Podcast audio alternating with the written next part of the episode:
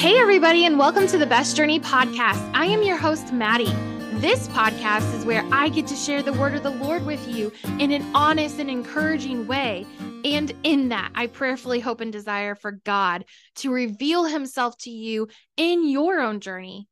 The heart of this podcast is found in scripture and in what God has shown me. See, the Christian walk, life itself is a journey, but what's more is your journey in and with the Lord. That is the best journey of all. So, welcome to the Best Journey podcast. So, for this episode, I wanted to talk about our motivation and expectations. What's our motivation for living, our motivation for today, for prayer, for our relationships, and ultimately your motivation with God? Because, see, if we don't know this, our journey will be lacking. So, it's not only important to know it for yourself, but for the people God is wanting to use you to reveal himself through. If you're like me, you're probably like, oh, okay, here we go. Because the word motivation or expectations could have a negative ring to you. I know they can be sour to me. However, I don't think I have ever really thought about these two words before from a biblical point of view or how they could be used in my journey until recently. Not once have I ever really thought about what I ever expected from God or where my space, my headspace may have been, or how daily organization plays into my faith walk. I hope you hear me out and give the next few minutes a chance and listen with an open mind and allow the Holy Spirit space in your heart and mind. I am by no means an expert or qualified However, as your fellow sister in Christ and someone who genuinely understands and gets it wrong often, I do believe the Lord has something for us both here. So let me begin with a couple questions. What are you expecting from God? What are you expecting from yourself? What do you expect from your day to day?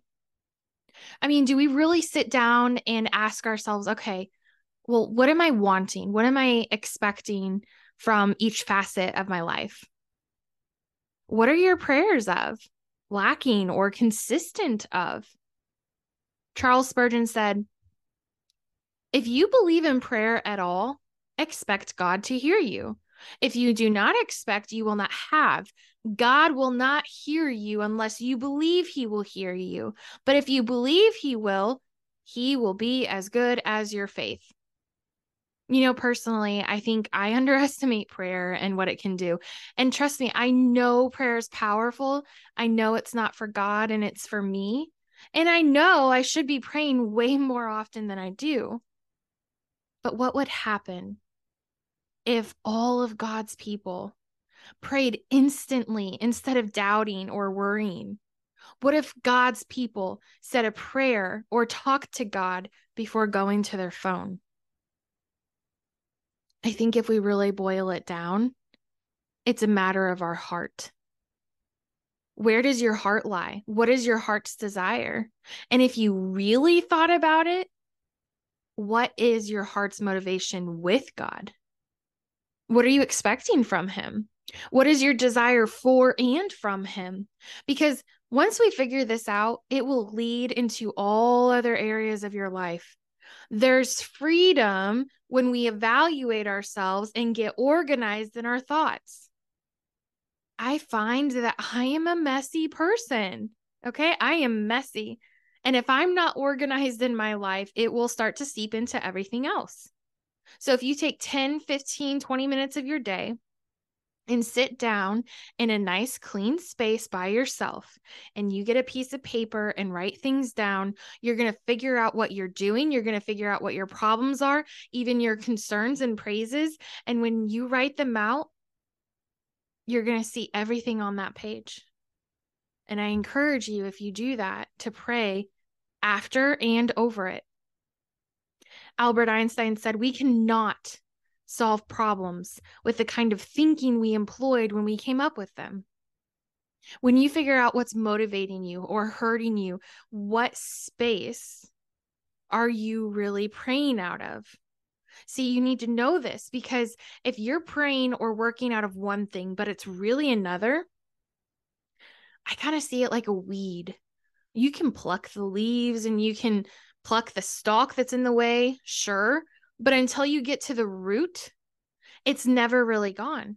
You got to figure out the root of your desire, the root of your problem or stronghold. Lisa TerKeurst said, The reality is my prayers don't change God, but I am convinced prayer changes me.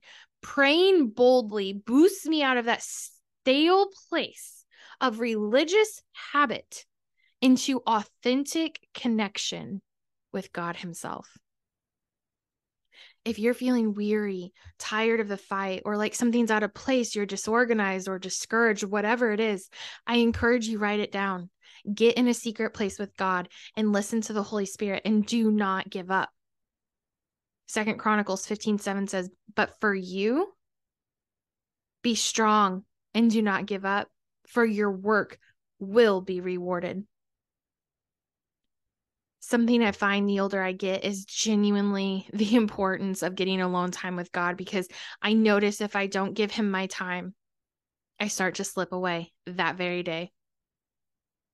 So I encourage you get that time alone even if it's for 5 minutes to set aside and intentionally be alone with God. Why? Because each day is a daily renewal, meaning we ought to refresh ourselves in prayer and with the anointing of the holy word of God every single day. The Bible says God's mercies are new every morning. Okay, how much more do we need refreshing and renewed too? Zig Ziglar says people often say motivation doesn't last. Well, neither does bathing. That's why we recommend it daily. Friends, I encourage you today, carve out 10 minutes, just 10 to be alone with the Lord. And it can be anywhere. It can be your bathroom, it can be your closet, wherever, whatever. Grab a pen and a piece of paper and just sit there in the quiet. Allow yourself to breathe.